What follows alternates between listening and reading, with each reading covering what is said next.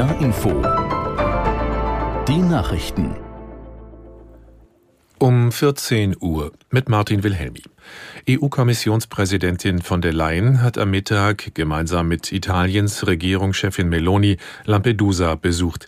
Dort waren in den vergangenen Tagen tausende Migranten angekommen. Das Aufnahmezentrum der italienischen Insel ist völlig überfüllt. Aus Athen Christina Schmidt. Rund sechs Minuten hat Ursula von der Leyen das Aufnahmezentrum von Lampedusa besucht. Die Geflüchteten scharten sich um sie und ihre Delegation. In ihrem Pressestatement danach betonte sie, dass es sich um eine europäische Herausforderung handle, die eine europäische Antwort erfordere. Sie sagte wörtlich, wir entscheiden, wer nach Europa kommt und nicht die Schlepper. Die EU werde Italien jetzt darin unterstützen, die Migranten aus Lampedusa wegzubringen. Und man wolle andere europäische Länder bitten, die Geflüchteten aufzunehmen. In Deutschland ist es erneut bei einem Treffen von Eritreern zu Ausschreitungen gekommen. Im Stuttgarter Stadtteil Hallschlag griffen etwa 200 Regimegegner eine Veranstaltung von eritreischen Vereinen an. Verena Neuhausen aus Stuttgart berichtet, was da genau passiert ist. Da flogen Steine, Stühle und Holzlatten und da bildeten sich kleine Gruppen von Angreifern, die durch diesen Stadtteil zogen. Das Ganze voller aggressiver Gewalt. Mittendrin die Polizei. 26 Beamte wurden verletzt, sechs krankenhausreif. Wir sind da der Prellbrock zwischen den Fronten gewesen. Das sagte uns die Polizei noch in der Nacht. Und bis tief in die Nacht wurden dann mit einem Großeinsatz die beiden Gruppen aus auseinandergehalten und separat aus dem Stuttgarter Stadtteil geleitet.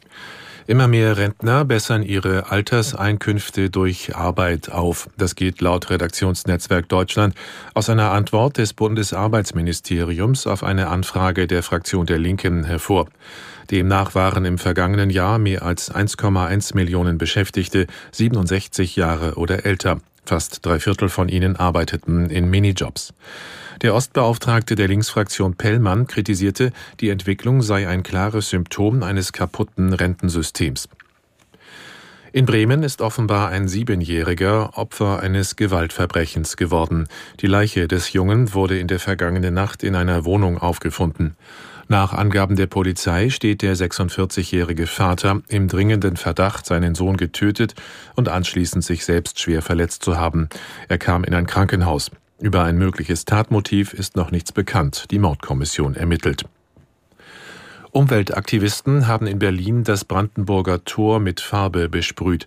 Nach Polizeiangaben sind alle sechs Säulen betroffen. 14 Tatverdächtige seien festgenommen worden. Aus Berlin Ricardo Westphal. Die Gruppe Letzte Generation erklärte, sie sei für die Aktion verantwortlich. Man habe präparierte Feuerlöscher benutzt, um die Farbe zu verteilen. Eine Sprecherin erklärte, das Brandenburger Tor stehe für friedliche Wendepunkte in der deutschen Geschichte. Einen solchen Wendepunkt wolle man auch in der Klimapolitik erreichen.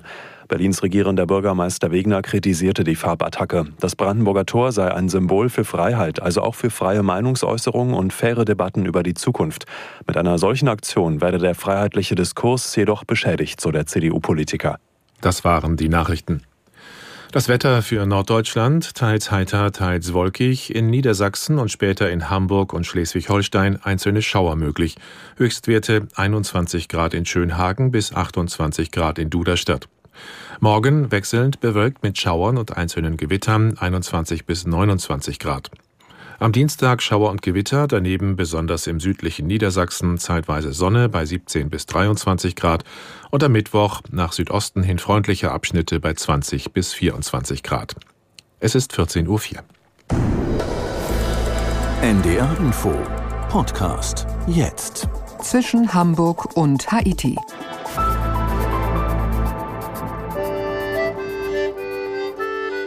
Zwischen Hamburg und Haiti mit Udo Schmidt ist heute in Belgien gelandet, in der Provinz Hennegau im Wallonischen, also dort, wo man Französisch spricht.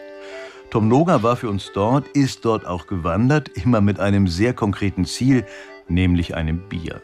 Wir wollen heute über die belgische Bierkultur sprechen, die ja ziemlich bekannt ist, fast so bekannt